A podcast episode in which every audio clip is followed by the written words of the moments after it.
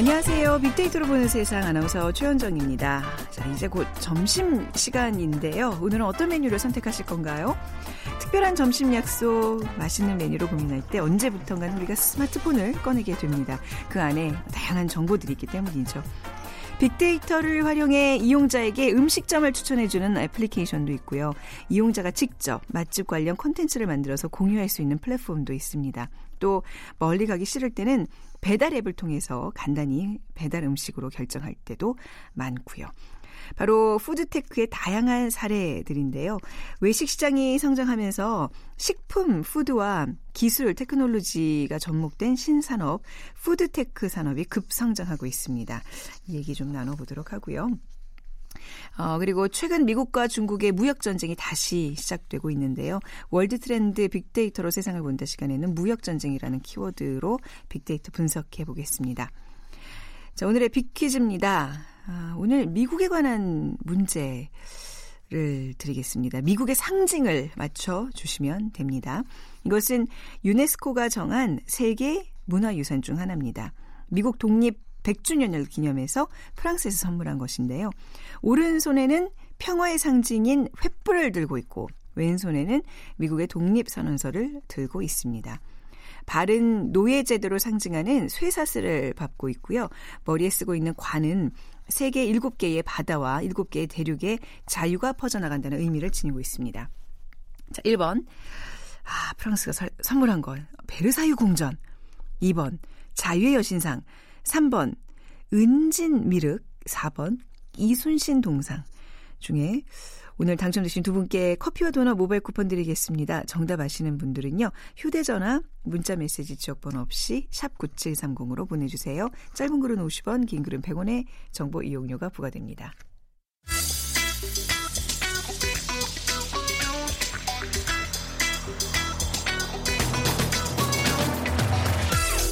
오늘 여러분이 궁금한 모든 이슈를 알아보는 세상의 모든 빅데이터.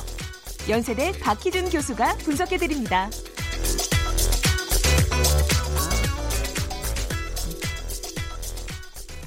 네, 연세대학교 산업공학과 박희준 교수 모셨습니다. 안녕하세요. 네, 안녕하십니까. 네. 자, 오늘 푸드테크 시장에 대한 얘기 좀 나눠볼게요. 이게 굉장히 요즘 급성장하고 있다면서요? 예. 음. 네, 푸드와 테크의 합성어죠. 네. 식품 산업에 이제 정보 기술이 접목되어져서 네. 새로 만들어가고 있는 시장인데요. 최근에 전해의 전쟁이라고 부를 만큼 관련 시장이 활성화되고 있습니다. 에, 대부분의 영역을 좀 살펴보면 배달 주문 앱 시장이 있고요.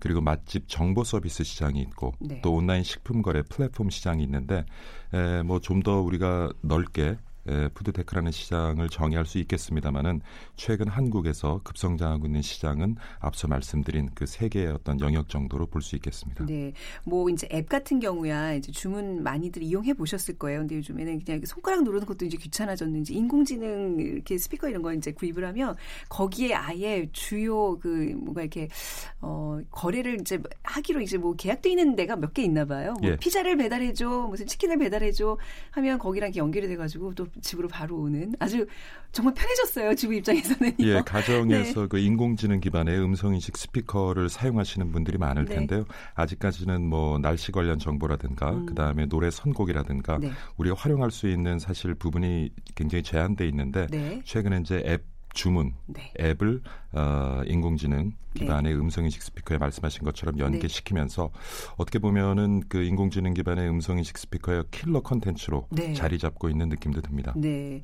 지금 이제 푸드테크라는 게 이제 어떤 식품 산업과 이런 정보 기술의 접목을 얘기하는 건데 그 중에서 배달 주문 앱이 굉장히 요즘 각광을 받고 있죠. 많이들 예. 예, 최근에 이용하고. 그 정보 기술 IT 업계에 따르면 네. 예, 푸드테크 업체에 굵직한 그런 투자가 이어지고 있고요. 이것은 국내뿐만 아니라 미국에서도 좀 유사한 현상이 일어나고 있고 있고요. 네. 미국과 같은 경우에도 최근 지난 3년 통계를 보면 에, 10억 달러 이상의 스타트업 중에 에, 푸드테크 관련되는 기업이 스타트업이 에, 두 개가 있습니다. 네. 그리고 최근에 그 푸드테크 시장에 투자되는 에, 금액만 봐도 지난 3년간 한 20배 정도 증가를 음, 하고 있고요. 네. 그래서 어, 앞으로 국내 시장뿐만 아니라 뭐 해외 시장에서도 네. 이 푸드테크 시장의 성장세는 당분간 좀 에, 네. 가파르게 나타나지 않나 싶습니다.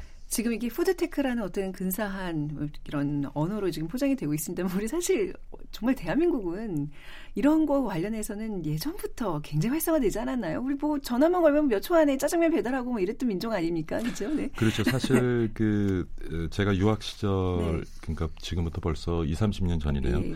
그때만 해도 미국에서는 이렇게 배달 서비스가 많이 없었어요. 네, 네. 그런데 유독 그 한인 음, 촌 근처에서는 네네. 이미. 예, 이미 배달 서비스를 시행하고 있었고요. 네. 그 뒤로 한 지금 제 기억에는 한 20년 전부터 배달 대행 업체들이 이제 아. 하나둘 미국 시장에서 생겨났 예, 생겨났고요.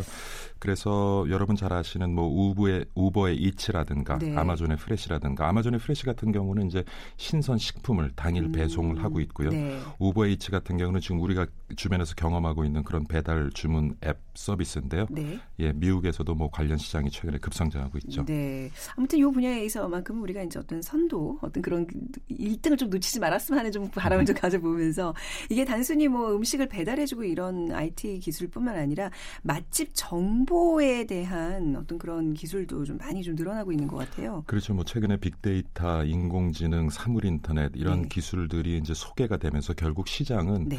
예, 시장에 존재하는 소비자들의 선택의 폭을 넓혀주고 네. 그래 어떤 구매 비용을 줄여주는 방향으로 시장은 점점 진화해 나가고 있는 것 같고요. 앞서서 말씀드린 그 배달앱 시장 같은 경우에도 네. 결국에는 음식을 주문하는 데 있어서 음. 고객이 얼마만큼 편리하게 또 주문하고 대기하는 시간을 얼마나 줄여줄 수 있을까 관점에서 네. 등장한 서비스라고 보시면 되고요. 최근에 뭐 그 요식업체들도 많이 늘어나고 있지만 또 그 요식업체에 관한 여러 가지 정보가 네. 너무 많기 때문에 그 그렇죠. 사실은 어떤 네. 그 식사를 하고자 하는 그 맛집을 선택하는 데 있어서도 오히려 많은 어려움을 겪는 것 네. 같아요. 그래서 이제 우리가 큐레이션 서비스라고 하는데 그 네. 많은 맛집 정보 속에서 어떤 개인이 가지고 있는 욕구를 음. 충족시켜 줄 수 있는 개인 맞춤식 네. 그런 이제 정보를 어, 제공하는 서비스들이 최근 많이 이제 생겨나고 있습니다. 네. 뭐 메뉴 식당 고르느라고 이제 고민하실 필요가 점점 없어지는 것 같아요. 그러니까 나한테 딱 적합한 내 가족에게 이 시기에 맞는 거를 알아서 추천해 주는 그런 서비스 서비스들이 많아지고 있다는 얘기죠. 예. 네, 네. 자, 상황이 이렇다 보니까 포털 업체들도 이 시장에 투자를 많이 늘려가고 있어요. 예, 아까 그 말씀하신 것처럼 네. 지금 포털 업체들도 이제 인공지능 기반의 음성 인식 서비스의 어떤 킬러 컨텐츠로 네. 이 food tech 시장을 바라보고 있고요. 그래서 관련 업체들이 지금 많은 투자를 해 나가고 있습니다. 그리고 그 포털 업체가 가지고 있는 여러 가지 서비스, 그 다음에 네. 특히 이제 뭐 포털 업체라고 하면은 네이버와 카카오가 있을 텐데 네. 카카오 같은 경우에는 이제 메신저 서비스와 또 연동을 시켜서 그 네트워크에 연동을 시켜서 음. 또 이제 뭐 그 맛집 정보 서비스를 한다든가 그 다음에 네. 주문 배달하는 서비스들을 연계시켜서 음. 지금 그 시장을 좀 확대해 나가고 있죠. 네. 이제 점점 이런 자영업 소상공인 분들이죠. 이게 뭐 식당을 내시거나 이런 분들은 단순히 맛으로 승부하겠다. 이런 전략은 조금 이제 지양해야 될 것 같아요. 그렇죠? 예, 그렇습니다. 많은 그래, 기술이 접목돼야 되고. 그렇죠. 네. 고객으로부터 어떤 접근성을 높이는 여러 네. 가지 고민을 해야 될 텐데 네. 에, 사실 문제는 에, 물론 이제 아직도 성장의 여지가 많은 시장이긴 합니다만은 최근에 창업 시장을 들여다보면 굉장히 많은 창업이 예, 지금 말씀드린 food tech 시장에서 앱 개발하는데 조금 집중이 되어져 있고요. 네. 그러다 보면은 이제 군소업체들이 많이 나타나겠죠. 음. 그리고 이제 경쟁은 갈수록 심화가 될 것이고요. 네. 그 다음에 문제는 이제 예, 그러한 그 음식 주문이라든가 맛집 정보를 제공하는 서비스들이 나름의 영역을 갖고 차별화되면서 이렇게 성장해가면 모르겠지만 네. 대부분의 서비스가 크게 차별성이 없어요. 음. 그러다 보면 언젠가는 경쟁이 심해지고 이제 가격 경쟁에 돌입을 하게 될 거고요. 네. 그러다 보면 이런 맛집 정보 서비스라든가 그 다음에 주문 배달 서비스 업체들에게 많은 음. 식점이 종속되게 되면 어, 결과적으로 이제 음식 에, 업체들이 에, 또 이제 많은 그 가격 경쟁을 하는 가운데 음. 또 많은 또 그런 제로섬 게임을 해야 되는 상황에 또 몰릴 수가 있기 때문에 네. 사실 에, 우리가 이제 food tech라고 해도 좀 시장이 고르게 성장했으면 하는 생각이 듭니다. 지금은 에, 주문 배달 서비스라든가 맛집 정보 서비스에 대부분 몰려 있지만은 앞으로는 사실은 그 식자재 유통이라든가 음. 그 다음에 좀 더 나가면은 에, 농축 농산, 수산, 축산에서의 어떤 안전한 먹거리를 만드는데 네. 지금 우리가 가지고 있는 정보 통신 기술들이 좀 활용됐으면 하는 바람이고요. 네. 미국과 같은 경우도 앞서 소개해드린 것처럼 그 음식 주문 앱 시장이라든가 맛집 정보 서 시장도 물론 급속하게 성장하고 있습니다만은 예를 들어서 이제 그 대체고기 있죠, 인공고기를 만드는 네. 뭐 이제 환경 오염 문제도 있고요. 좀 더그 음. 안전한 먹거리를 또 제공한다는 관점에서도 그렇고 네. 그런 여러 가지들이 좀 골고루 이렇게 음. food tech 산업에서 성장을 하고 있는데 네. 한국은 아무래도 어 초기 투자 어, 좀 위험성이 낮고 그다음에 기술 개발이 아니라 단지 가지고 있는 기술을 가지고 그것을 응용해서 앱을 만드는데 많이 조금 그러니까 아무래도 그 시장의 장벽이 낮은 쪽으로 네. 창업이라든가 투자가 많이 몰리기 때문에 네.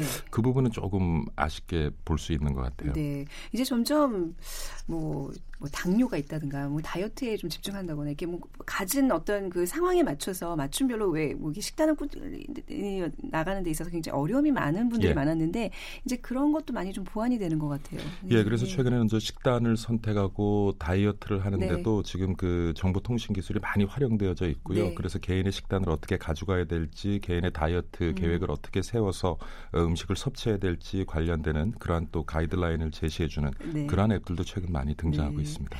이 food tech 시장 앞으로 좀 뭐 1인 가족의 증가 또 이런 다양성의 요구 이런 것 때문에 많이 성장하겠죠? 예. 네. 앞으로도 뭐 지금 많은 투자가 이루어지고 있고 급성장을 하고 있습니다만은 전문가들은 아직도 성장 여지가 많다. 그래서 어뭐 많은 보고서들이 있습니다만 앞으로 3년에서 5년 정도는 지금의 성장세를 계속 이어가지 않을까 하는 그런 예측들이 나오고 있습니다. 네. 자, 급성장하고 있는 food tech 시장에 대한 이야기 오늘 나눠봤습니다. 연세대학교 산업공학과 박희준 교수였습니다. 감사합니다. 네, 감사합니다.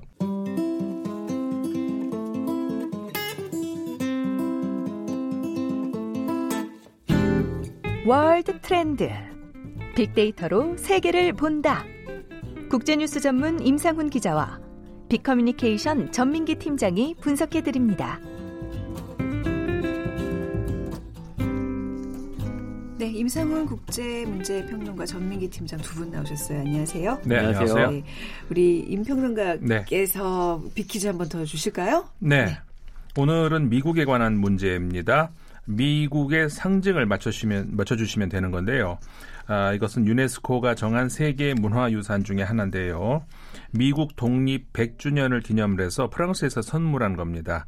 오른손에는 평화의 상징인 횃불을 들고 있고 왼손에는 미국의 독립선언서를 들고 있습니다.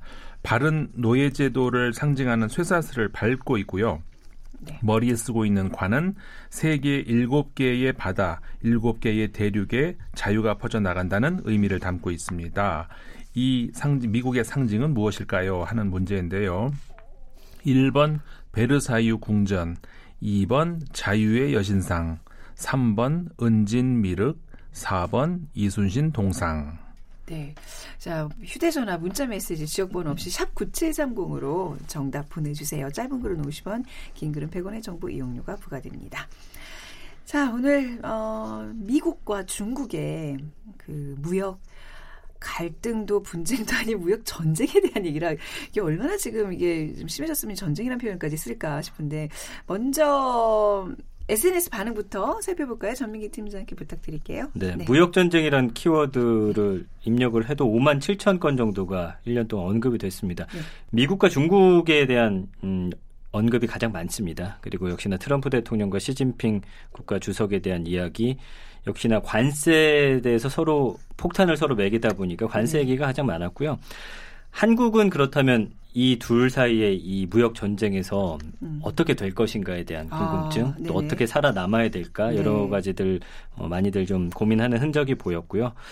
그 다음에 뭐 정상회담이라든지 투자, 수출, 정책 그리고 이제 사실 지금 미국과 중국 것만 좀 많이 부각돼서 그렇지 네. 어, 미국 같은 경우는 EU하고도 여러 가지 지금 이런 문제를 어, 벌이고 있거든요. 네. 그렇기 때문에 EU에 관한 언급까지 사실은 미국 대 전 세계로 좀 봐야 되지 네. 않을까라는 네, 그런 흐름이 읽히고 있습니다. 음, 지금 이게 미국과 중국의 이제 무역 전쟁이 본격적으로 뭔가 지금 다음 단계로 접어들고 있는 것 같아요. 어, 상황이 어떻게 되고 있는지 좀 들어볼까요?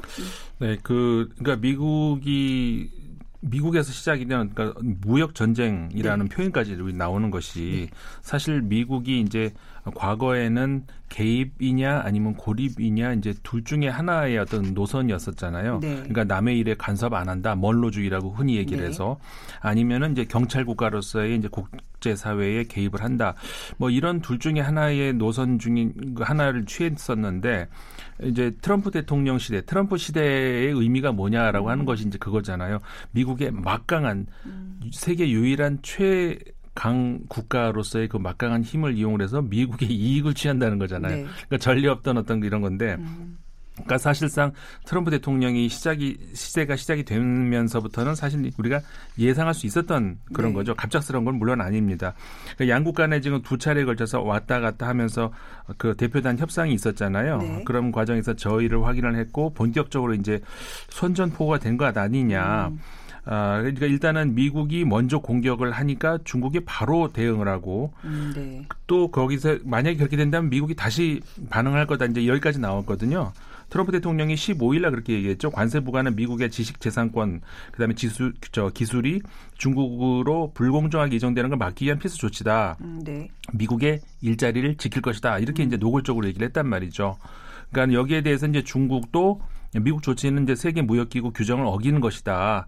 아, 중국의 합법적인 권익을 침해해서 중국 인민의 이익을 훼손했다. 이런 네. 논리로 이제 방어를 하고 있는 중이고 이게 과연 어디까지 갈 것인가 이게 네. 이제 사실 관건인 거죠. 그러니까 그 동안에 뭐 사실 양국 간에 다자 간에 맺어왔던 많은 협약들 또 관례들 이런 것들이 있는데 이제 갑자기 트럼프가 들어오면서부터 미국이 굉장히 어 너희들에게 특혜를 주고 있다 이건 불공정하다 이제 갑자기 이렇게 선언을 해버린 거예요. 그렇죠. 그러니까 이제 각 나라들마다 이 대응을 어떻게 해야 되나 지금 굉장히 골머리를 앓고 있는데 글쎄요 이 미중 무역 전쟁의 본질 그러면 과연 트럼프인가요? 어떻게 봐야 되죠? 이 중국이 어, 일단은 경제적으로도 그렇고, 뭐, 일단 어떤 리더로서 세계적인 그런, 음, 판세 안에서 네. 너무나 커버리다 보니까, 미국의 두려움이 여기 녹아 있다 이렇게 어, 분석이 되고 있습니다. 미국의 두려움이 녹아 있다. 예, 그래서 음. 한 신문사에서 이제 투키디데스의 함정이다 이렇게 표현을 했더라고요. 네. 이게 아테네 출신의 역사가 투키디데스가 처음 주장한 건데 음. 신흥 세력이 급부상하면은 네. 기존의 세력 판도를 흔들게 되면서 결국엔 기존에 있는 강대국과 무력 충돌을 한다라는 이론이고요. 네. 이게 결과적으로 봤을 때는 어, 급부상한 신흥 세력이 좀 이기게 되는 뭐 음. 그런 일까지 벌어진다라는 아, 건데 그러니까 미국이 이제 중국을 견제하는 단계다. 뭐 그렇죠. 예, 음. 그래서 이 미국이 어떤 압박을 좀 받는 것 같고 네. 아직까지는 이제 국내 총생산은 20조 달러 대 14조 달러로 미국이 앞서고 있는데 네. 구매력을 기준으로 하는 실질 GDP 같은 경우는 이미 중국이 추월했습니다. 예, 네. 예, 중국이 23조 달러, 미국이 19조 달러. 그러니까 중국인이 정말 돈을 많이 쓰고 있다라는 것도 음. 다 보여주고 있고. 그래서 중국이 워낙 경제적으로 부상하다 보니까 미국이 좀 패닉에 빠져서 네. 비이성적인 정책을 쏟아내고 있다. 물론 트럼프로 좀 한정 짓는 사람들도 있지만 네. 어쨌든 이런 것들이 어 이런 무역 전쟁을 일으키게 된 본질이 아닌가 싶네요. 미국과 중국 간의 그 무역 규모는 어느 정도 되나요? 그러니까 이게 총 규모라기보다는 네. 이게 이번에 갈등이 불거지면서 어떻게 이제 저 미국이 대처를 하느냐 이제 이 문제가 사실상 중요한 문제라고 할 수가 있는데 네. 그 미국 입장에서는 중국산 수입품에 어, 지금 어느 어디다가 이제 저 전선을 펼쳤냐면은 1,102개 품목 그러니까 주로 천, 개가 넘어요? 네. 지금 뭐, 네. 그러니까 저 주로 이게 첨단 기술이거든요. 네. 그러니까 한마디로 얘기하자면은 어, 미국이 도전을 받고 있는 이런 음. 부분을 얘기하는 것이죠. 예를 들어서 이제 항공 우주 분야라든가 네. 정보통신 그 로버트 관련 이런 거라든가 신소재 뭐 이런 자동차 이런 지금 중, 중국이 또 자동차가 막 떠오르고 있잖아요. 네. 그러니까 이제 여기서 이미 확정된 거는 818개 품목이고요. 이게 총 음. 340억 달러 규모에 해당됩니다. 이제 분쟁 그 예. 대상이 되는 그렇죠. 말씀하시는 미국이 거죠? 이제 확정해 가지고 네. 통보를 한 부분이 네. 그래 가지고 이제 다음 달 6일부터 어 이제 25%의 관세를 여기다 부과한다는 거거든요. 그러니까 만약에 100원짜리면 125원이 되는 거잖아요. 네. 엄청난 가격 인상이 된다는 이야기죠.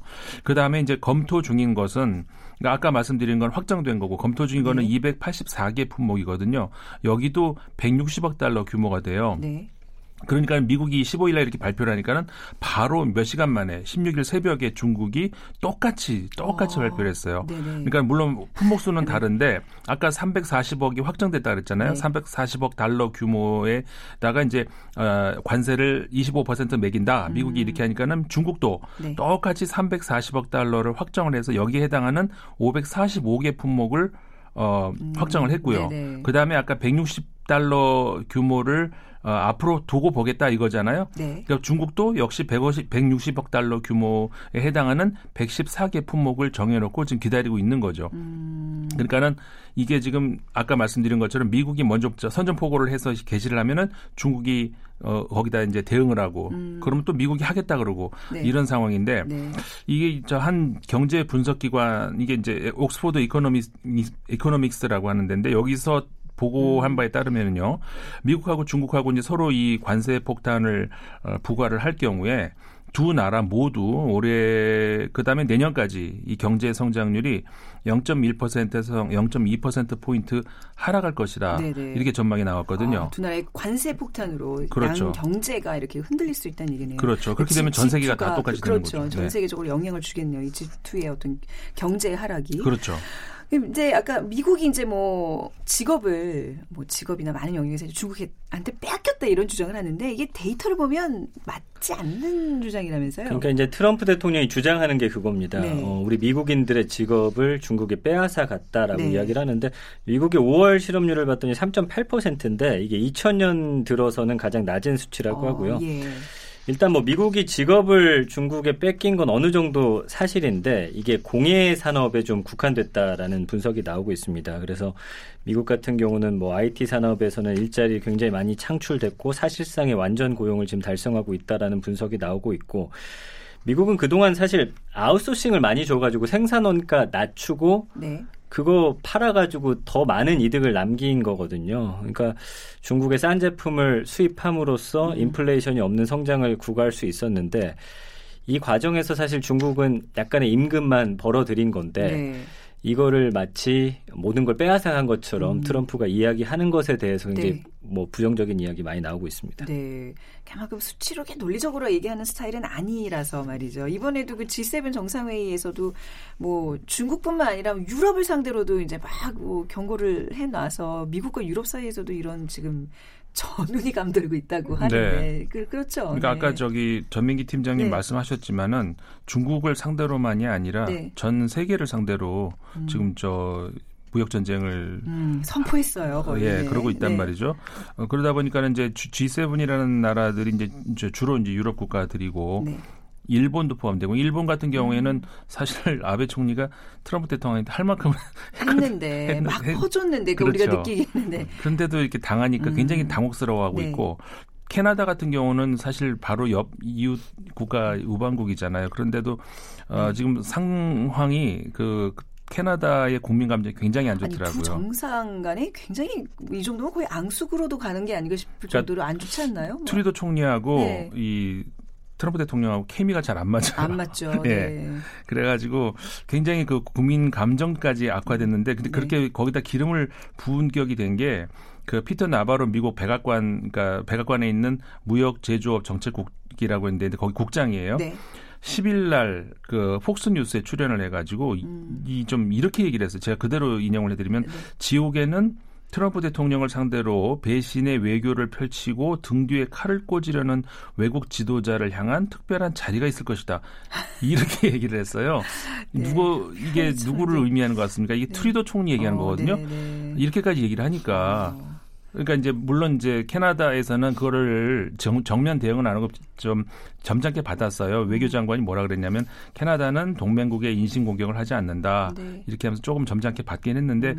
이렇게 되면서 국민 저 캐나다 국민들의 그 감정이 미국에 대한 감정이 굉장히 안 좋아져 가지고 네. 물론 나바로 국장이 나중에 이제 사과는 아, 했습니다. 사과는 네. 했습니다만은 이런 상황이 되면서 그리고 G7에서 그 음. 사실 그때 상황이 저기 우리 그 북미 정상회담 직전이었잖아요. 네. 근데 그때 이제 어 합의문이 나왔습니다만은 오는 비행기 안에서 그 우리는 안, 안 한다 이렇게 트럼프 대통령이 해버렸잖아요. 네. 어, 이런 것들이 지금 전 세계를 상대로 어, 트럼프 대통령이 좀 할 일도 많고 바쁠 텐데 이게 시간이 이렇게 될려나 싶은 어, 생각이 드네요. 네.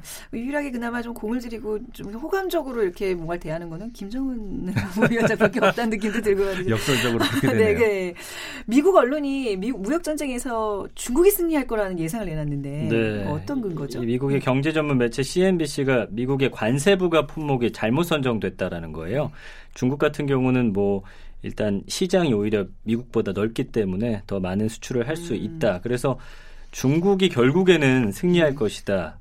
관세부가 품목에 대해서 좀 더 신중했어야 된다 이런 이야기하고 있습니다. 네. Made in China라고 이제 붙여서 나오는 제품들이 있는데 네. IT 기기 같은 거 예. 그게 다 중국에서 만든 게 아니거든요. 아. 그 안에 부품 같은 거는 한국산도 있고 예. 그 미국산도 심지어 아. 있기 때문에 네네. 이것에다 관세를 확 매겨버리면 결국에는 그, 그 칩을 만드는 미국 기업도 타격을 입을 수밖에 없는 그런 구조예요. 쉽게 네, 설명드리면. 네.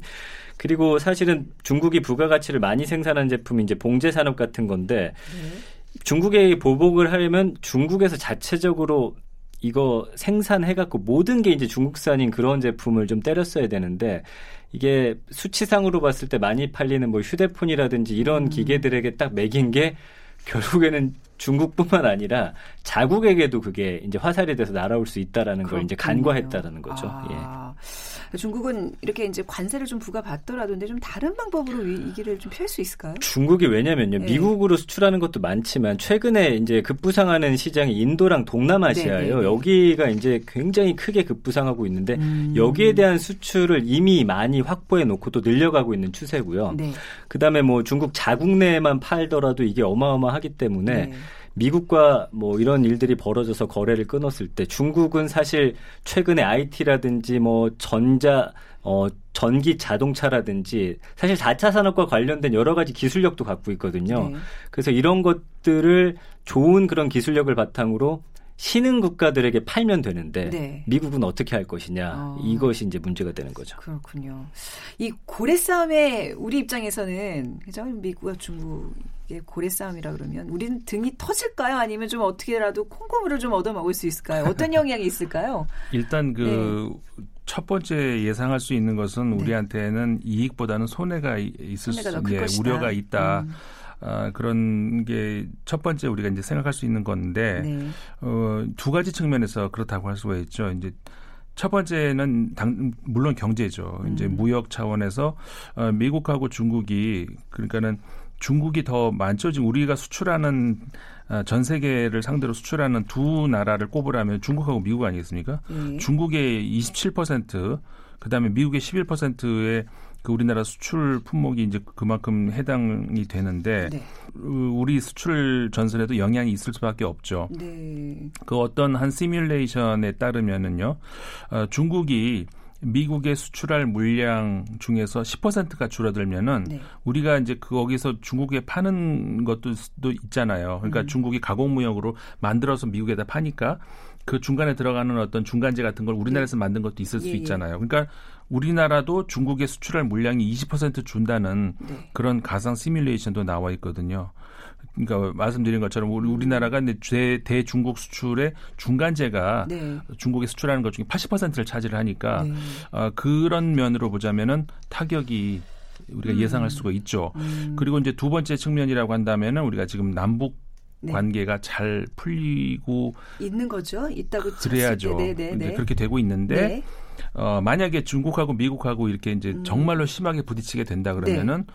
어, 중국 입장에서는 무기 전선을 다른 데로 확대를 할 수가 있죠. 어, 다시 말해서 미국과의 사, 직접적인 네. 상대하는 그 어떤 무역 전선뿐만이 아니라 네. 이 한반도 문제를 가지고 딴지를 걸 수도 있는 거죠. 네. 그렇게 됐을 때는 우리한테는 정말 치명적이 될 수가 있는 것이고 아. 그런 면에서는 굉장히 우려를 할 음. 수가 있는 거죠. 네. 이렇게 막 지금 치고받고 싸울 때 우리가 단순히 그냥 구경할 수 있는 입장 보면 아닌 것 같네요. 네. 우리가 네. 이제 전략적으로 어떤 경우든 일단 대안을 좀 마련하는 좀 지혜를 발휘해야 될 때입니다. 자, 오늘 아, 미중 무역 전쟁에 관한 이야기 우리 두 분과 함께 얘기 나눠봤습니다. 임상훈 국제문제평론가 비커뮤니케이션 전민기 팀장이었습니다. 감사합니다. 네, 고맙습니다. 자, 오늘 비퀴즈 정답은요. 2번 자유 여신상입니다. 오늘 모바일 쿠폰 받으실 당첨자는 저희 게시판에 올려놓도록 하겠습니다. 내일 오전 11시 10분에 다시 오죠. 지금까지 아나운서 최현정이었어요. 고맙습니다.